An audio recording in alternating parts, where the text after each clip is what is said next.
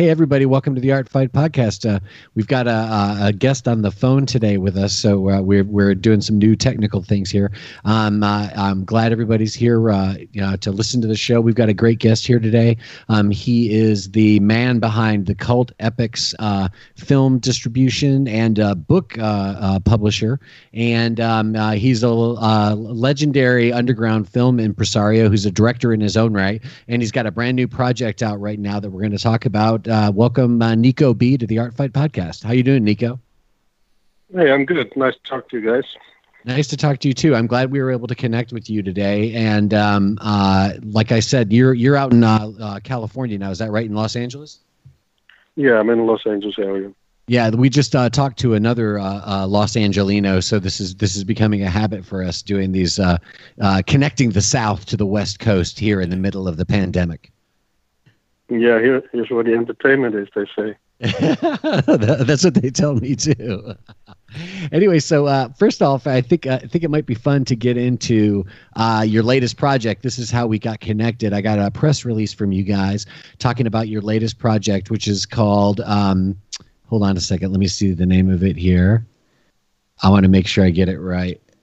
Bunny, uh, Women of the Sun, Bunny Yeager in Mexico. Um, and it's a beautiful book of pinup photography. Uh, why don't you give us a little bit of background about the book and tell us who Bunny Yeager was? Yeah, so basically, Bunny Yeager is mostly known by the cheetah and beach photos he took of Betty Page, who you're probably mm-hmm. familiar with in the 1950s. And I knew Bunny since the 90, late 90s. Uh, I was a film student and I shot a documentary called 100 Girls by Bunny Yeager. I was a big fan of her pinup photography. I also knew Bettie Page at the same time. I used to write with her, etc., from Europe when I lived in Europe at the time and was releasing all these Bettie Page films on VHS in the day. And later on, you know, a couple of years ago, I contacted Bunny again, and we were shooting with a pinup called Claire Sinclair. There's a lot of similarity with Bettie Page. Mm-hmm. And uh, I was working on a TV show with her, and she wanted to basically she wanted to shoot with Bunny Yeager. And I said, well, how about for the show you interview her, and uh, and afterwards we do a shoot, which all happened, and uh, oh, I now see. legendary because it was also the last shoot of uh, Bunny Yeager. Two weeks later, she passed away. Uh, this was released, actually, it's being released in a week or so on Blu ray, uh, The Claire mm-hmm. Sinclair Show, uh, which includes that interview and the shoot uh, with Bunny Yeager. Very beautiful uh, photographs. And at the time, I talked to Bunny when I was meeting her, and I said, uh, Did you know that I'm a book publisher now? I said, No, really? And she said, I have a book I want you to do, and it's called Bunny Yeager in Mexico. And uh, I said, okay, what's that? I never heard of it. And she said, mm-hmm. oh, I took all these photos in the 60s, kind of after the whole Bettie Page thing. She discovered a model called Christine Starr, and she was the only exclusive model of hers. And she went to Mexico and shot all these uh, pictures of her in front of the temples of Chichen Itza, etc. And when I saw them the first time, uh, after she passed away, actually, because her daughter passed these photos to me, I was amazed, and uh, we made an agreement and a contract and deal. And um, basically, now the fruits two years later uh, are in the book, and uh, the book is uh, available, you know, in bookstores. Uh, at, at, least online. I don't know how many bookstores are open or whatever, but yeah, good it point. on Amazon, etc. Yeah.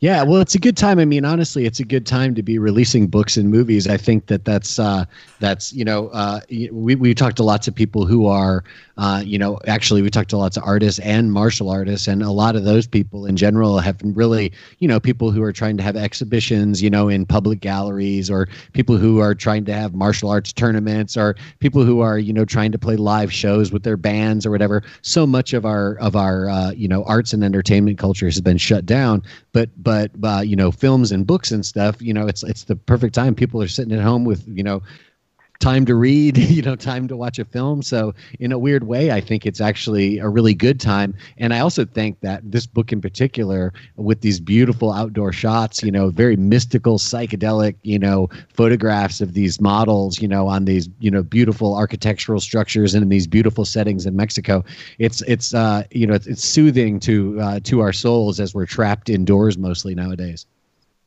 Yeah. Well, that's true. It was weird because I had an exhibit planned in Los Angeles, and mm-hmm. that was actually opened up two weeks ago, and it was very strange. We had to do uh, first of all, online exhibits. So the pictures are online at uh, La Luz de Jesus Gallery in Los Angeles. And they basically created a, an online video to visit the gallery, and right. uh, it's extremely abstract. Uh, however, they were able, with LA slowly opening up, they were able to make appointments on the weekends. Uh, so there are these time slots that people can make an appointment with two people at the same time, and it's been packed. I mean, it's Friday, uh, Saturday, and Sundays. It's right now, and it's every weekend is booked. Oh, and wow, hopefully, great. in the last week, we will be doing a show. Uh, some more people can come in, but we're not sure because the regulations are even tighter again in LA because of the, I think, of the uh, demonstrations and people not wearing masks, etc., etc. Uh, among young people, there's a lot of cases right now, more than ever in LA, in California. Uh, so anyway, it's a new way of seeing an art show, I guess, uh, which is disappointing because I wanted to have a celebration, a party, you know, with all the people. There were some celebrities who are now 70, 80 years old. We're going to come, you know. Oh, that's amazing. You, Bunny Yeager, and now, but now they're not coming. So hopefully we'll redo it in Miami uh, next year uh, when things are right. cleared again. Oh, yeah, hopefully, hopefully, right. Um, I think it's really interesting too how it's it's hard for us personally. I think all to negotiate um, losing exhibits or or being able to follow through with big plans and projects. On one hand, certainly it feels really bad and it's frustrating, and you feel like you're missing out on a time.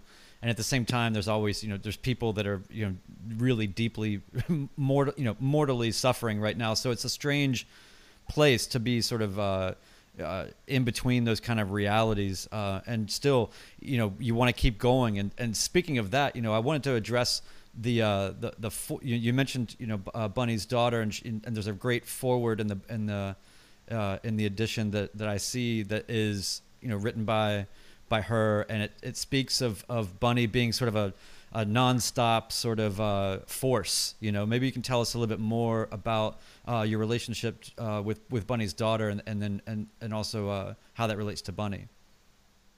Yeah, well, you know, I used to visit Bunny in Miami. We did quite a few projects together. She also worked on my movie Betty Page's Dark Angel, uh, the opening shot, shot uh, with being in Miami. And uh, I met her daughter many times. Her daughter, by the hand, is deaf and dumb, meaning she can't talk, mm-hmm. um, and uh, everything is by sign language. So it was extremely difficult to do this forward because we had to do it by the phone mm. because I wasn't there, and we had an interpreter, and that was that was a very interesting way of doing forward.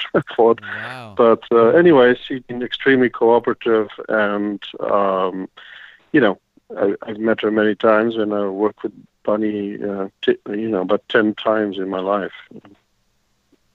That's awesome. I mean, I, I uh, w- what about like Bunny's work ethic, like Brian mentioned, and I, I read that forward as well. Oh, yeah. And it's she seemed to, you know, to be just like one of these artists who is non-stop. just like constantly yeah, on the go, right? Right, because I knew her, uh, you know, in the day when I was doing art exhibits in uh, Holland, actually, and Paris, etc of the Betty Page photos. I rediscovered uh, all these photos when I was young. And this is a long time ago, I'm talking about 90s, I guess, 80s, right. 90s.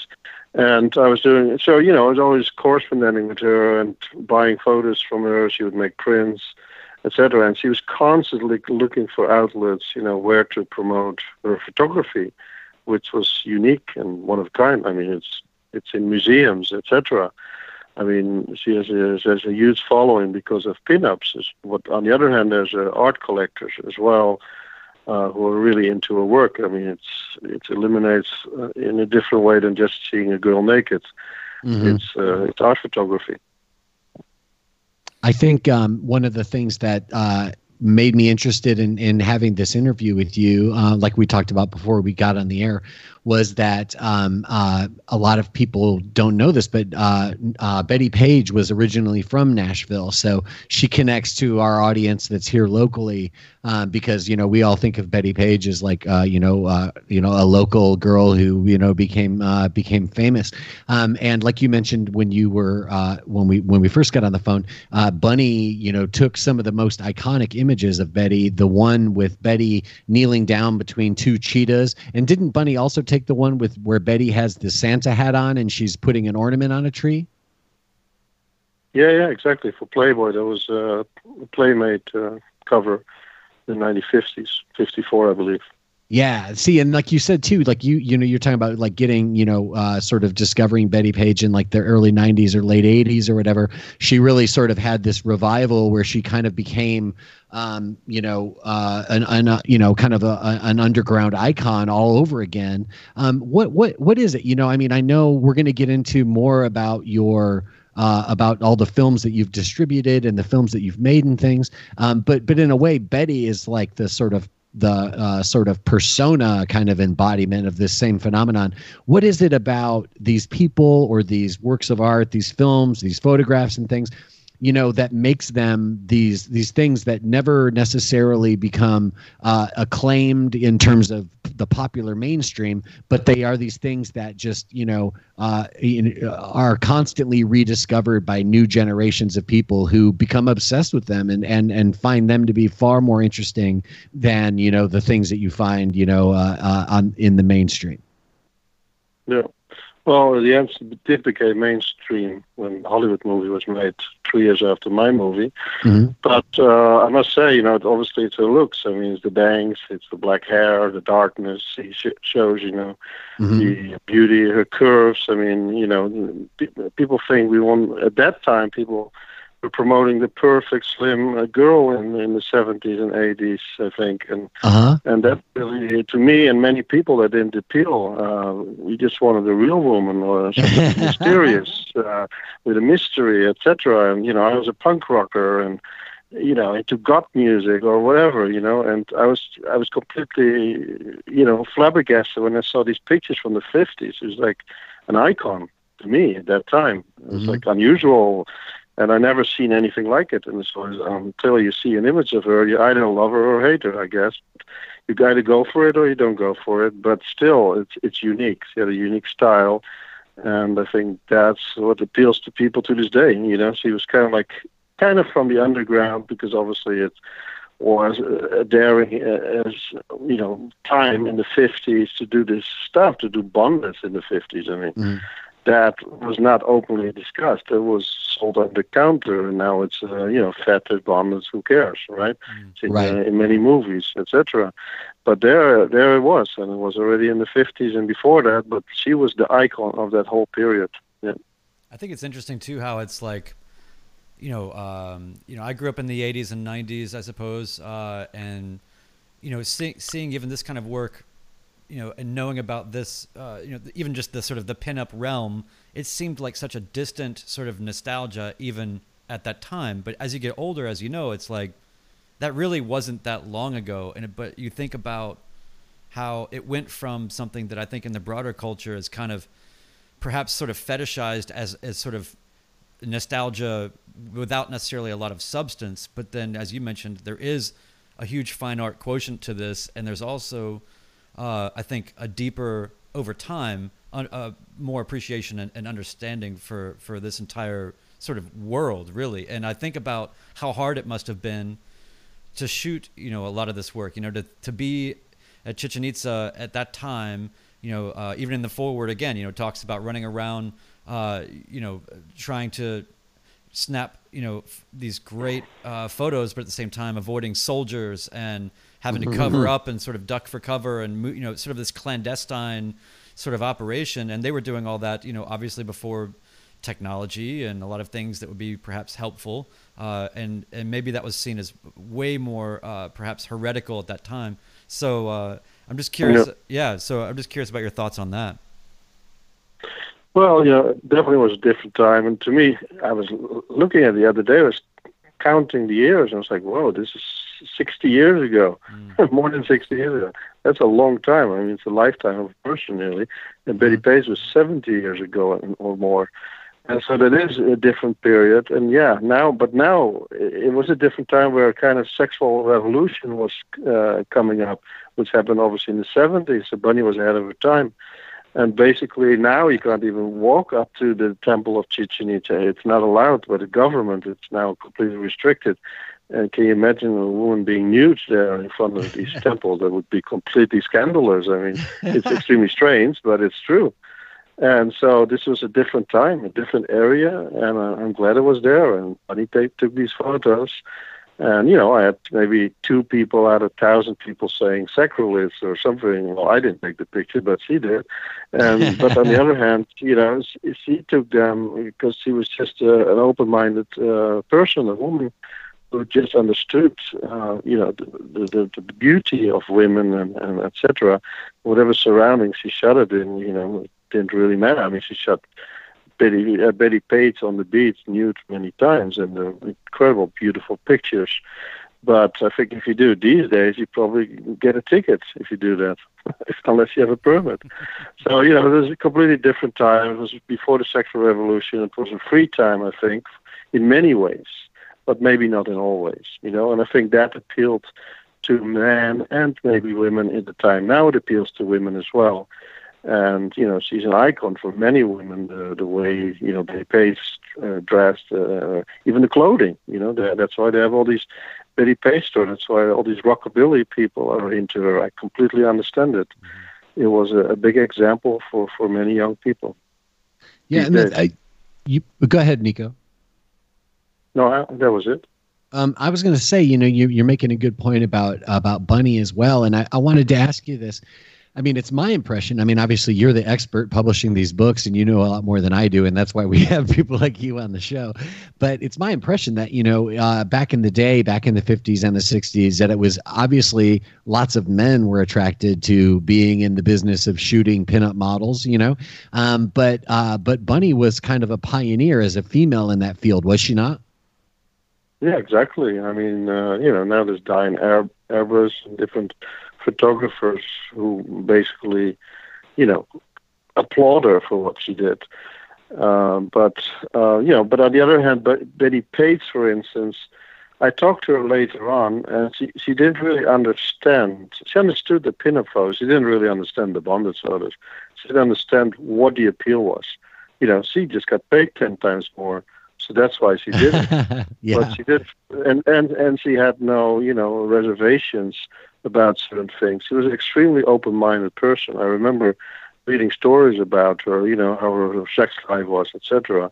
She was like freewheeling, you could say that. She was married many times, and after that, she became obviously a Catholic, and, and many bad things happened to her. But at that time, she was a free woman, and uh, you know, she did what what she wanted to do, and uh, and I think that's what shows.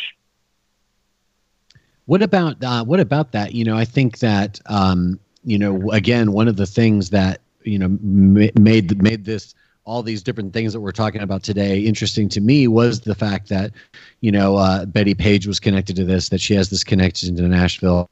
And I think one of the things that you know uh, that you just mentioned about Betty and what makes her so iconic is this mystery we have around her and who she was and and and what kind of a person was she in real life. And and uh, you know in some of the photos like some of the photos that that Bunny took you there's a real innocence that comes off of her. But at the same time there's also these famous photos that you mentioned which are these bondage photos where where she's all tied up in lingerie and whatnot. And um, uh, so there is this mystery that surrounds her. And, um, you know, you're one of the people who's tried to uncover some of that mystery by making your film. Tell us a little bit about the movie that you made about Betty Page. Yeah. Well, basically, I, I, I knew a lot about Betty Page. I mean, I basically had every photograph of Bunny Yeager and Irving Klaw at the time. I know what was, you know, what was going on a lot of people do not know this that Bunny Yeager even took some of the bondage photos for Irving Klaw when he visited really? Miami. I recently I recently discovered this. She was the one who's clicking the camera. You heard it here first, and, people. And, and, and Irving uh, was there. I mean, uh, the agent uh, was going to send me some pictures of that. And I never see. I I probably seen them, but probably nobody know that she took them. Right, of course. Because he was completely, you know, open-minded. She would, she would, you know, it, it didn't matter. You know, the only thing she never wanted to go into the exploitation and adult market, which I must say I applaud her for, because that would set the stuff completely apart, and uh, and that's where it is where it is now. What was the question again? I basically wanted you to tell us a little bit about the movie that you made, which is called Betty Page Dark Oh, Angel. yeah. Is that correct? Right, right. Yeah. And uh, right. um, Well, but- and go ahead. Yeah, well, basically, it, it's. I never want, as I said, I never wanted to make a film. I wasn't. I had no ambition. I knew everything about Betty Page, but I had no ambition making a film. I was actually. I'm more like an underground filmmaker. Mhm. I'm more like an artist. I unless I feel inspiration, I make it. I don't do it for money. So Mhm. anyway, there was a time uh, I, I just made a film called Pig with Rozz Williams of Christian Death, which is a cult underground film. It has a big audience to this day. It's a short film, but people love this film for some reason, and obviously because of Ross. And um, after I made that film, this uh, I was at a photographer's studio, a friend of mine, and she showed me these these pictures of a girl, and uh, she was a photographer, and I was looking at it, I was like, whoa, who's this girl? And she didn't look like Betty Page at all. She had no bangs, etc. But she was gorgeous girl. And I was like, I really want to work with this person. I don't know why. It's something is going to happen. This always happens to me. Before I meet somebody, it's something happens, and then I meet them by accident. Mhm. And so I didn't say anything to her. But later on, I said, "Who's that?" And she said, "Oh, that's uh, Paige Richards." And I said, "Oh, really? Well, I never heard of her." And uh, she said uh, she wants to meet you. Um, she loves your film Pig. And I'm like, "Really?" I didn't think she was seen that. And I said, "Yeah, I've seen her husband love it, love the film, and uh, she wants to work with you." And so I met her, and we met him. uh, and she was, and so I talked to her on the phone. I think she said, "Oh yeah, I love your company. You release all these Betty Page original films on on the DVD, etc." And I said, "Oh, you've seen some of them? Okay, cool." And then I met her, and she was all dressed up like Betty Page. She had the bangs and everything. I was like, "Whoa, Wow. what's going on here?" And she said, I really want to do a Betty Page project with you. And I was like, okay, well, I don't really. like, but I said, this this is really strange. It feels like I'm meeting Betty Page. She even had a 50s dress on. I remember it was at Cafe Figaro in, in Los Angeles. And uh, I said, this is extremely strange. And, and, I, and I said, well, you, you definitely uh, have the looks, but uh, let's talk about it. And so slowly I found out that her uh, photography was a lot of fetish photography and, and videos, I guess. Or maybe not videos. She wanted me to do the video of her as Betty Page, and I said, well, you know what? It's what's interesting to me is I've been trying to find these bondage films for years. Mo- most of them were destroyed. I did one video uh, I licensed from uh, Paula Klaw at the time, and I titled it Betty Page Bondage Queen. Mhm. And it was pretty successful. And um, I was like, okay, but where are the other films? I asked, uh, I asked Paul. He said, oh, they're all destroyed because we got in trouble with the law at the time. There was some kind of senator who went after people in Mhm. the 50s or 60s. Uh, Kefauver, I think his name was. And uh, I said, "Oh, really? That's that's sad." But I have all these. I had all these photos of her as jungle girl, as she's tying somebody to a tree, or she's being tied to a tree. And I was like, "Okay, this is really cool stuff." And so what I decided is to recreate these these these films, these four-minute shorts. That's how they were, uh, how long they were. They were these loops. They shot on 16 and, and Super 8, whatever. And and I was like, well, I want to recreate them on 16 millimeter black and white, exactly how they did it then with this girl. And so from the photographs, sometimes only had one was called Pony Girl, where she was like tied up like a pony pony girl. and from that one photo, we me and my girlfriend we would create a whole scene because she knew a lot about uh, bondage. And I said, and so we created a whole scene from just one photo, and that's how we did it. We made six shorts, and then I was thinking, well, you know, I would release this uh, Paige Richards as Betty Page in bondage or something, like Dita Von Teese does. You know, she does these videos, Sure. uh, etc. At the time, uh, except I would shoot on, only on film. I don't like uh, video too much. And so at the time, but then I thought, well, how about I tell the story? What, why these films and why these photographs were so discriminating to people, and why she left uh, the audience. You know, why she became seclusive and and didn't want anything to do with it anymore because nobody knew at that time what happened to her. Right. Um, you know, in the in the 80s, I didn't even know where she, if she was still alive or not. Nobody knew until the eight, late 80s. There was an article appeared and she seemed to be alive. And um, so anyway, that story fascinated me, and then I shot that on mini DV at the time. That was the DHD format. There was no HD yet. Yeah, yeah, uh, right yeah. before HD, uh, people used for video, and uh, and I integrated the films, the shorts, with the storyline, and uh, that's what I did. Completely a kind of Ed Wood style kind of movie. Completely, you have to really sit down to watch it and uh, but I figured it was very accurate of, of what's going on. So it has a love and hate audience because people are expecting a Hollywood movie, which it is not. but it is a description of the film of the film she did in the day and what happened to her. And uh, I was very happy with it. It was actually the most successful release of Cult Epics ever. Uh, because that it was reissued when the Gretchen Mol Betty Page film came out, and my distributor was Ryko under Warner Brothers, and uh, and did extremely well on DVD at that time. Killer. So it's um yeah it's a it's quite a responsibility to take on the the sort of recreation of these these lost tapes. Yeah, maybe, but but to me it was came all natural yeah. in that sense. Yeah. yeah, I always I mean, it was an extremely slow, but low budget. It was a, I think we did the whole thing. We shot in, we shot the film in three days in L.A. in the studio. In, uh, but we also recreated Howard Hughes scene. It was another thing why she disappeared from the scene. Uh, we we recreated the Miami period and the movie star period in three cities. We shot in ten days, including flying, and everything went very smooth actually and um, it was made for fifty thousand dollars, I believe. Wow! And uh, so you know, it's completely low budget filmmaking. So what you're saying is it's it's the only film in history that happened on time, within budget, with no problems. well, it was extremely crazy. I mean, it went like this. It read like this. Next uh, tomorrow, next week, we're flying to uh, Miami. I need a diner which is open in the middle of the night and with this thing, I called this diner, this 50s diner, and, and I tell you, the, the guy says, Oh, I love Betty Page. Then he says, Oh, uh, we're closed on this day. You want to shoot, but that's perfect because normally we're open 365 days a year. Hmm. and that day when we arrived, it was closed because there was some thing going on in Miami. Wow. And, we were, and the guy said, left us the key. He said, "Okay, you can you can shoot as long as you want. We love your your project." And you know, same thing, and, and it was completely guerrilla film style making. We smuggled the the lights through the hotel lobby. We were staying on the beach to shoot the last scene of the movie. Uh, on rehearsal and walking on the beach, walking to the chapel, which we shot in, in Hollywood.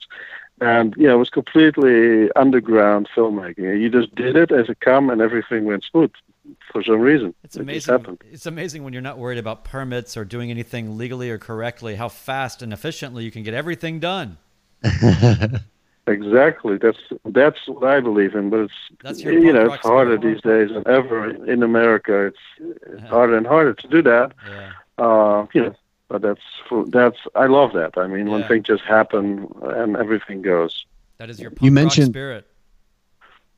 Uh, you mentioned that you prefer to film uh, with 16 millimeter versus on video. Like, what, what, what, what is your, you know, tell us a little bit. I mean, we talk about that kind of thing a lot. You know, analog versus digital, or you know, yeah. different kinds of tools that we prefer over others. What, what about you? Why, why do you, uh, why would you rather work with film? Well, it's a, it's a better moving image. The people always look better on film, mm. but mm. I love Super 8, for instance. For some reason, I do a lot of underground films on Super 8, it's also very easy to shoot guerrilla style on Super 8 because nobody see you coming. Mm-hmm. Uh, and, and, you don't need lights a lot of the time, unless you do on indoors. And and so you can just shoot, and I like that whole whole ethic. And then 16, I love is a little bit more, you know, you need a camera guy mostly. I mean, I shoot all of it myself too. I I I'm the camera guy behind all my movies. I shot them. Nobody knows this, But because I've I how I want it and I shoot it and that's it, and I only take maybe one to three takes and that's it. Then I'm done. I have it. You know. So I, it's funny. I hired ex, you know very established cinematographers and they look at me and they said, "Well, you know exactly how you want it. Maybe you shoot it, and I just do the lights for you." it always ends up like that. It's the strangest thing, and I didn't plan it. But um, I love those formats. Video, I mean, it looks more flat. I mean, I, it worked for the Betty Page thing because I wanted to be kind of campy. Mm-hmm. And so to shoot the the color scenes, the, her storyline, you know, kind of like an Ed Wood movie to me, right. uh, makes it a little campy and you know two dimensional in a way. And I, I, like that. It becomes like a comic book or something, and uh, I, I, like that whole effect. Yeah, yeah, it's cool, man. And I, I appreciate what you're saying there because that's something that I find a lot is like you know artists who you know i always appreciate it when an artist is really thinking through like their tools, their medium, their process in terms of like what is the subject. Like you know, it's not like oh, every, I'm changing my subject and now I'm just going to do the same thing I did last time. It's like no, nah, if it's a different subject, maybe you should maybe you should approach it differently with a different technique that makes that that enhances and uh, and helps you investigate and interrogate the subject that you've that you're now doing. You know, so I like the idea that you're saying, hey, the switch in the format there isn't something you would normally do, but it made sense because it accentuated what you're trying to do with that subject. Yeah, I mean, I think the format comes after your subject. Yeah. So when it. you know your subject, then you kind of it comes all together you're going to film on. Yeah, I mean, I think that's great. I mean, then sometimes it's a choice of budget, etc., and then sure. sometimes the wrong is the wrong choice because of that. Right. But um, I mean, again, I'm an underground, low-budget filmmaker, uh, and um, you know, I don't have any obligations to producers because I'm the producer. Mm-hmm. Yeah, that's fantastic, man. Well, speaking of which, um, you know, uh, you know, speaking of how you're the man behind your movies and also the man behind the camera, um, let's talk for a second about uh, about your background as a film distributor and somebody who's who's really, you know, not only do you celebrate underground films and underground subjects in these books that you're releasing, but you you like you've literally like you know uh, made sure those things have been available to the world. Can we start talking a little bit about uh, the store that you opened in the Netherlands uh, back in the early 90s and then kind of get up to speed with what's going on with cult epics nowadays? Yeah. So, so basically, I was actually in film school. mm-hmm. That's how I met Bunny. But uh, that's how I met Bunny to do the the pinup documentary, and mm-hmm. I just approached her. And uh, what my teacher said, well, and she was like, you know, her, her best friends were like uh, Abel Ferrara and Bob Dylan and Andy Warhol, and she lived in Amsterdam. Mm-hmm. And she was this cool director, Babeth Van Loo. Mm-hmm. And she's still a close friend to me today. She gave me a lot of advice in life. Great. Uh, she's a Buddhist now. She mostly, mostly makes Buddhist films. She used to do punk rock films. She shot the Sex Pistols, that you could think of, Cabaret Voltaire. Uh, you know, she was and she she hired me because of my personality and not uh, because I was such a great filmmaker. But she knew, you know, what I wanted to do um, is a true thing to art, and so she hired me. I had to drive every day to Den Haag, which is uh, 15 miles from Amsterdam. But she would pick me up to go to school. She was my teacher. So it's extremely funny. Uh-huh. And um, and so from there on, uh, she said at one point to me, "Well, you can keep going to school, but maybe it's better you just make make money, and then because nobody's going to finance the films you want to make." She said she was very honest. And so, what? How about you make money first, and then you can make your films whatever you want? And I said, okay, great. Then I'll do that. I had no idea what it meant what it meant she said, just do something you love. And I, I love music. I was actually a music distributor at that time. I was distributing, uh, you know, Death in June in the Benelux and Europe where I lived, and other bands. Uh, you know, I was re- representative of some labels from France, etc. I was representing some bands like Von Magnet and Gallon Drunk and all kinds of, you know, rock and roll stuff and um, and basically you know, I, I started music magazine, I remember, and then I came to a day. Well, nobody's buying CDs anymore at one point. It happened, really. That was really strange. And, uh, and vinyl was already going out. And so I thought, okay, my other, my biggest love is film. Right. And I used to collect videotapes uh, and, and and swap with people all around the world. I could see, uh, you know, crazy films. You know, you couldn't find anywhere else, like uh, I don't know, Salo or Cannibal Holocaust or Tanks so all these movies are later on released, and you couldn't find them legally. Just only uh, like swapping with people. So suddenly I came to say, okay, what about I? I I call all the video distributors, and Seltzer didn't exist yet. And I say, how about the Clockwork Orange? I call Warner and said, how about I buy 100 copies? And I said, okay, well, it's only out on rental. It's $200 rental. And I said, okay, but I'm not buying it for rental.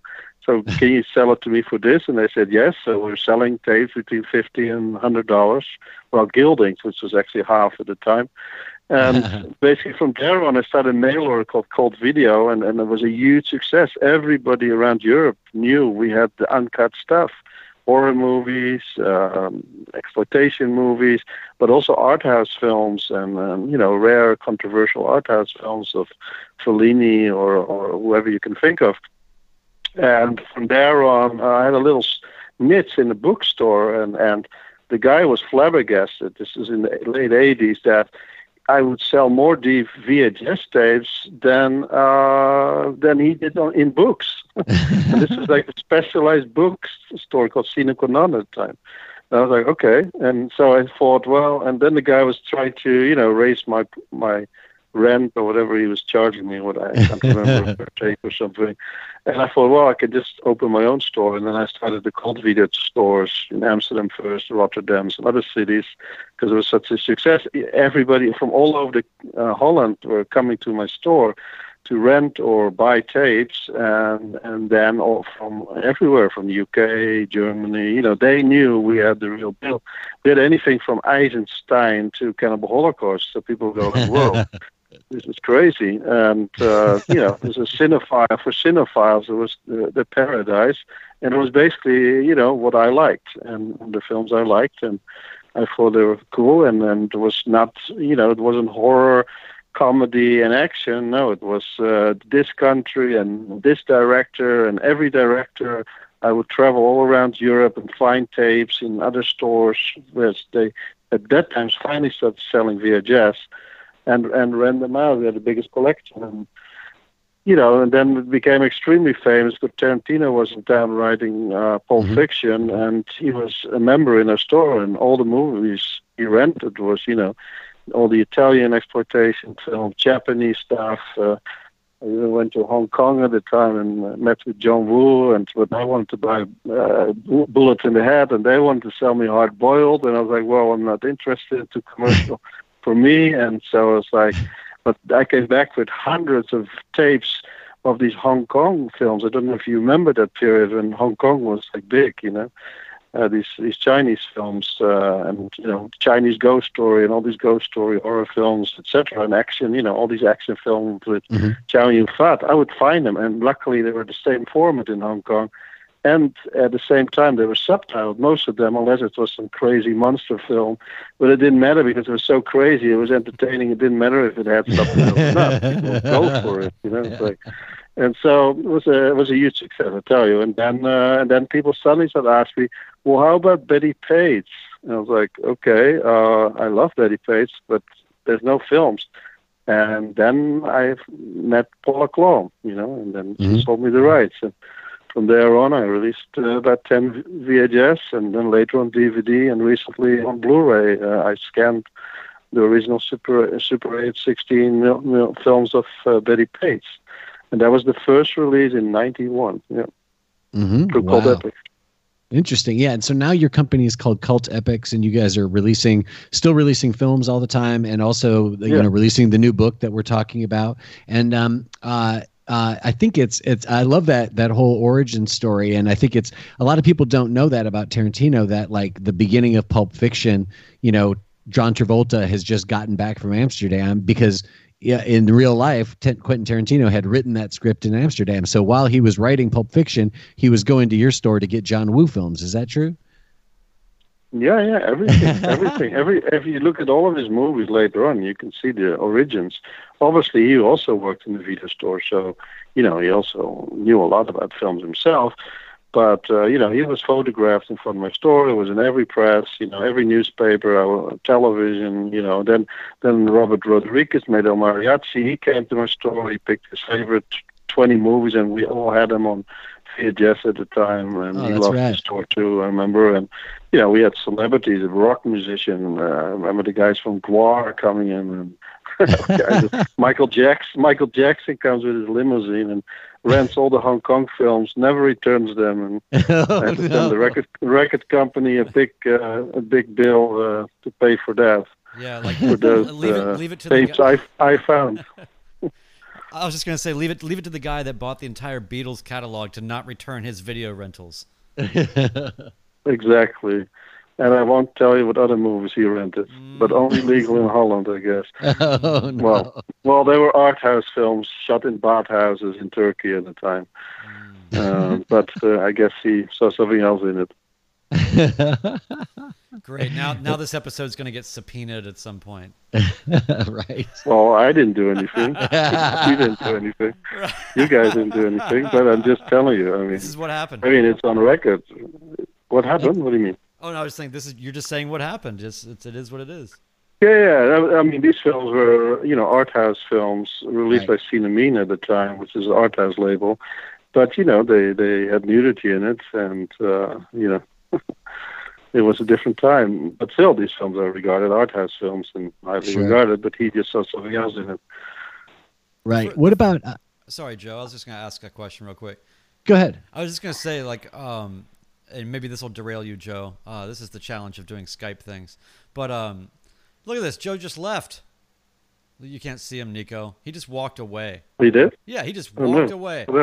Like it's just Why? he just left. So uh no, but what I was gonna, what I was gonna say is um, you know, uh, I remember when I went to a place called Scarecrow Video in Seattle for the first time in the '90s, and and it was you know a, a sort of multi-level emporium of every kind of uh, strange unknown film to me that I'd ever you know imagined existing. You know, Right. and I think you know for a lot for a lot of people to sort of if you're if you're trying to help someone understand that there's an entire sort of undercurrent of a completely different world of a lot of different films um, that are beyond you know what's on Netflix or whatever, right? To the most pedestrian sort of film watcher or viewer, what would you sort of say are like the the points of entry that that one must sort of you know take in? Is it? I mean, obviously you could say like any kind of Criterion Collection type of things or stuff like that, but even I'm talking about a little bit more. Uh, independent, a little bit weirder, a little bit out more out there, but like maybe some points of entry. Um, well, I'm not sure what you mean exactly. You mean It's kinda like- what Cult Epics releases, or Yeah, like like like if if you're a person that's not really into underground film, but are interested in a lot of the things that are happening or have happened historically, you know, it's kind of like if somebody's all of a sudden interested in rock and roll, you're probably going to say, well, there's this band called Led Zeppelin, you should check them out. Uh, you, you know, like what are the sort of the the, Right. the starter points, you know, like that you might recommend to people to sort of be an entree, Well- entree into that world. Yeah, so so basically, I mean, I must say I don't really release underground films. I maybe make underground films, and I released a couple of underground films like Mondo Weirdo by by Carl Andersen. Uh, but basically, you know, I'm like into auteurs, like real filmmakers who, you know, who, who are in their own world. You know what I'm saying? Like, uh, I just uh, I- one of my favorite films of the day was uh, like uh, Giulio Questi's Death Laid an Egg. And, you know, now they call it a giallo. It wasn't made as a giallo, but they cut it as a giallo because giallo was, you know, now, giallo is now a term everybody knows kind of who, Mhm. what's horror films. And of, of course, Dario Argento is more known ever now because of Suspiria, but before he was also kind of underground, you know. And um, and so people like that started, you know, that whole Giallo scene, like because of Bird with the Crystal Plumage and producers see that they cut Death Laid an Egg as a Giallo, and uh, I'm actually very happy to announce today that I just signed a deal with Nucleus Films in the UK, who did new 2K transfers of the director's cut and the, the English and Italian language Giallo cut. Um, uh, they did it a couple of years ago. They never want me to have the masters, but uh, we signed a deal like a month ago, and uh, I'm very happy to announce they're finally coming out in its full glory. I mean, the masters the producers uh, gave me at the time were, you know, were good good for Blu-ray, but not good enough. They were standard definition. Mm-hmm. Uh, it does look better on Blu-ray than on DVD. Uh, but that's all I got. And but now I got all this this you know this great this great new transfers, and I'm very excited. We had a you know uh, what's his name Nathaniel Thompson and uh, from Mondo Digital and Troy Howarth who writes all the Giallo books in the U.S. Uh, do the audio commentaries. Cool. And uh, with the whole, you know, bunch of new extras, have the short film with Giulio Questi made late, later, and you know, he was an auteur, and and and if you ever read the book on Cult Epics releases, it's basically it's divided in in chapters by directors. You know, what I'm saying mm-hmm. not, you know, not by genre necessarily, a little bit, but um, so basically, I've become friends with these directors like.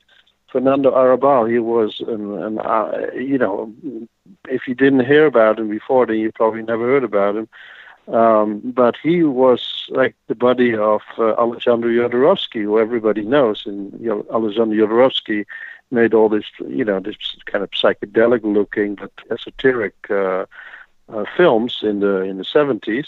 Sure. And uh, Arrabal was making these also, and they're surrealistic films. And Arrabal was also making these surrealistic films, were more like political, like uh, and very extreme, kind of like more like Buñuel. And uh, you know, once you see a film of him like Viva la Muerte or I Will Walk Like a Crazy Horse, you go like, "Whoa, where have I been? Why have I never seen this?" And and that's what I'm after. I'm trying to find these masterpieces of cinema, uh-huh. um, which nobody ever seen before. And uh, you know, it takes forever to get the materials out of the vaults and get the transfers done and you know it's it's a it's a some films took me like 10 years 15 years to get the rights i mean i just recently got moonchild which is the second film by augusto Villaronga and moonchild is the film he did with lisa gerrard of dead can dance dead can dance just had a world tour announced in oh, May, interesting. And it was cancelled and uh, and uh, and they did also the score for the film. This film was never released on DVD or, or VHS, or VHS maybe, yeah, VHS I think, but not in the US. And he's the director of In the Glass Cage, which is still plays in art houses this, to this day, controversial film as well. And and and so that took me 15 years to to cl- find the, right holder because it switches all the time, and to find the materials at the same time to do a Blu-ray. Mm-hmm. Yeah, and it was a big hit because people discovered the film. It's such a beautiful, gorgeous film, and and also now again, there is third film 99.9 again, a premiere for you. Which, if there are fans watching, uh, listening uh, who like horror films, uh, 99.9 is the film. Uh, you know, he, his, his first real kind of mystery horror uh, uh, ghost story. It was the beginning of the Spanish horror films. Uh, in the 80s, I mean, the Spanish horror cinema in the 60s and 70s was there, you know, with all these Toms, living Toms films and stuff and then uh, Toms of the Living Dead and stuff like that. But mm-hmm. in the in the 90s, he was the first one uh, in, in the realm of people. Like uh, later on, obviously, uh, was the director of uh, all the big Spanish films, Guillermo del Toro. So Guillermo del Toro, you know, he was the he started that whole whole thing with some other filmmakers, including Guillermo del Toro, and they work with the same people. The guy who did the score for 99.9 also won an Oscar for uh, Pan's Labyrinth. Oh, wow. And the cinematographer is the same cinematographer Guillermo del Toro uses a couple of years later.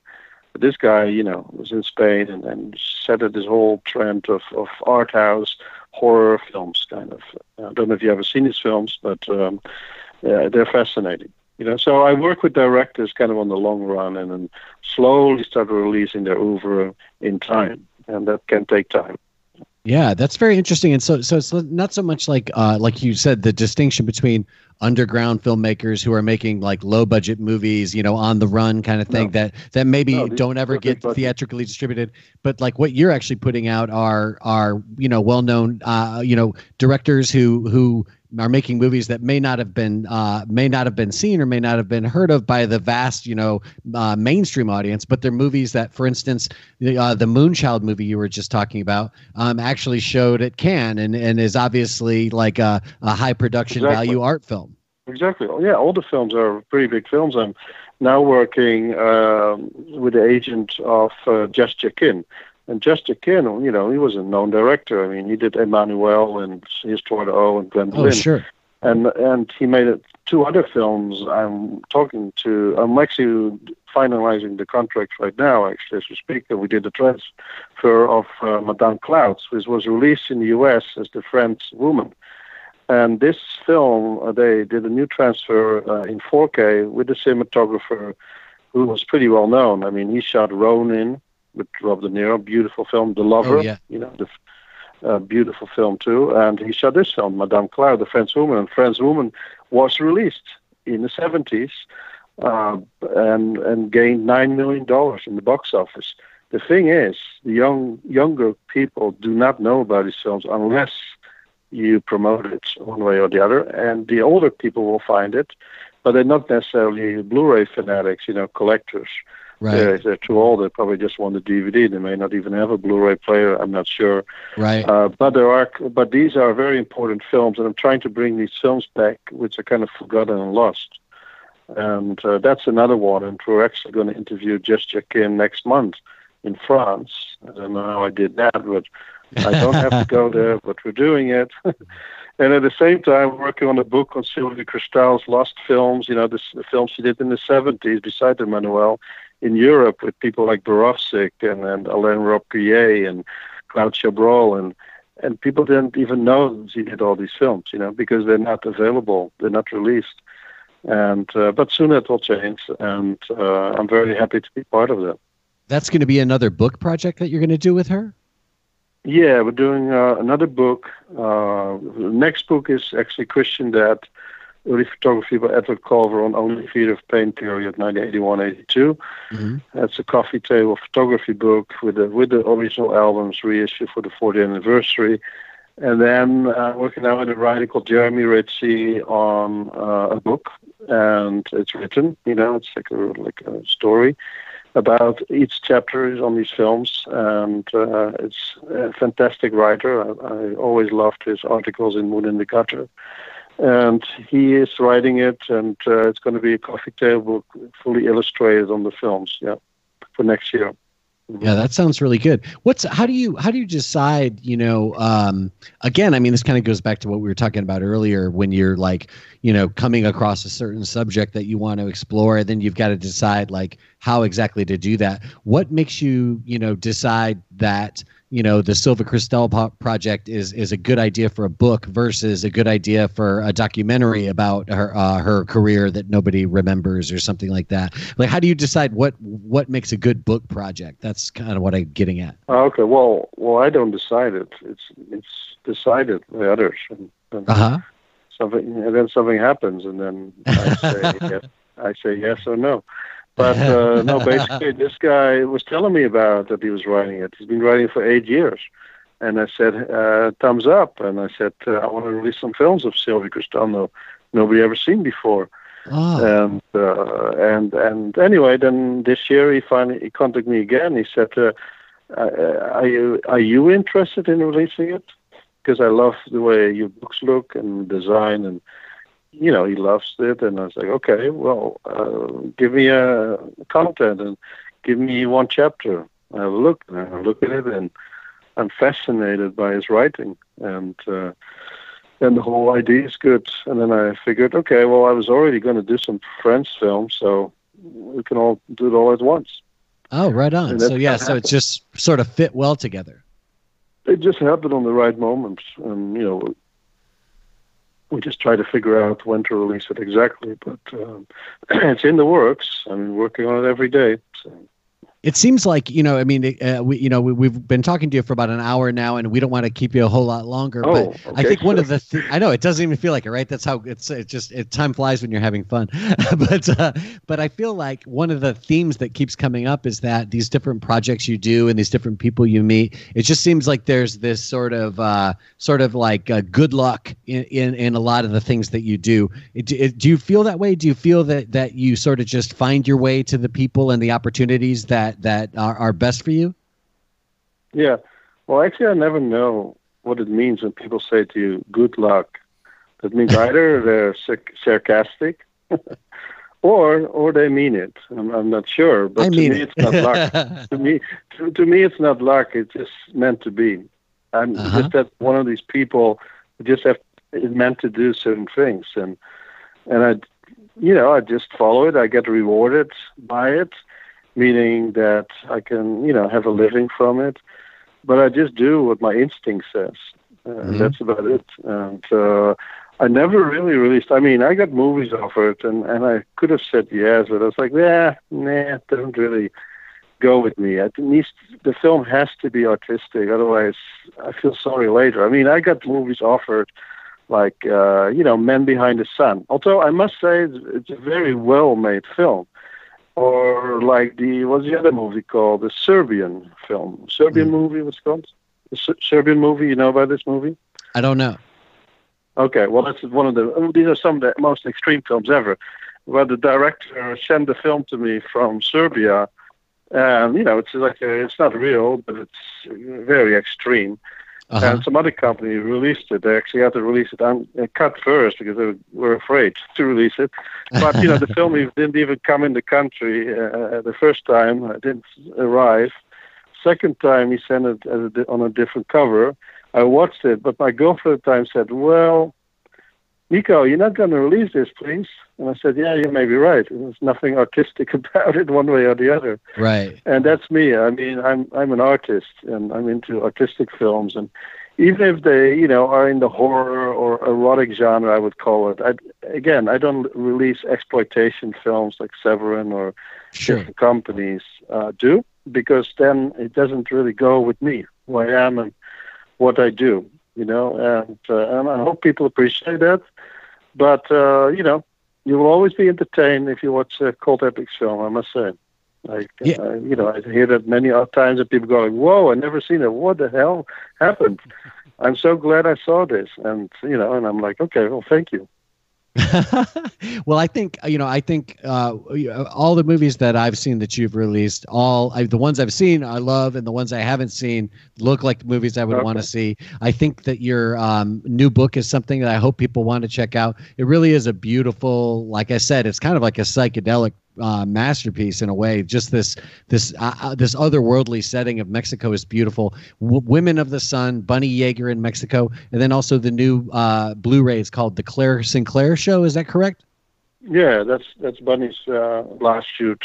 Is uh, one of the episodes. And we can um, we'll have all of the links you know to your website and uh, i actually sent brian while we were talking i found a link to uh, the gallery um, that has the bunny yeager show up right now in los angeles the uh, la luz de jesus gallery right? the light of jesus gallery That's in right. los angeles so um uh so I, I sent brian a link for that video so people can will be able to click that link and look on youtube and sort of tour the the exhibition uh, at a distance if they can't get to los angeles and make an appointment um, but we really appreciate you being with us nico I, I you and i have been uh, emailing each other for about a month now since i got that release about Right, your book and i right. I'm very, very happy that we had actually had a chance to sort of talk and uh, get to know you a bit more. And uh, and uh, as you come out with your next project or something, we'd love to have you back on. All right, I love it. Well, thanks for the opportunity. Yeah, thanks. Thanks so much, Nico. It's super uh, exciting to get uh, so much insight and and to be, you know, I think that people should see all of your uh, involvements and projects and, and creative work as as doorways to to worlds that they they may uh, need to just open. So uh, uh, if you're uninitiated, uh, you know, I mean, and this this book, you know, the the the digital version that I've seen. It makes me really want to make sure that I have something in hand because it's just it's beautiful. So uh, congratulations on all the all the great work, and it's been awesome to to to meet and talk to you. All right, guys. Thanks a lot for having me come on. All right. So what we're gonna do is uh, we're gonna say goodbye to our audience real quick and, and get off this live cast, and then we'll do a little green room hang after. How about that? We'll say our goodbyes then. So hang Okay. on, hang on one second here. Uh, thanks everybody for listening. We really appreciate it. Uh, if you're listening on Anchor or Apple Podcasts or Google Podcasts or Spotify, and um, also if you're watching live, we're on right now. We're on YouTube. We're on Twitter. We're on Facebook, and you can always find us at artfightpodcast.com. And um, uh, we appreciate everybody's uh, support and interest and and uh, and making it all possible. So we're going to be out. Uh, Joe, uh, do you have anything you want to quickly announce for yourself, or anything you you want to plug? Uh, you know, I don't think I don't think this week there's anything I want to say. All So uh, I think we're good. All right. All right. Well, uh, so again, thanks everybody. We're uh, I think yeah, we're good. We are out, and you guys hang on one minute. I'll be right back with you. But uh, for the rest of you, we're out.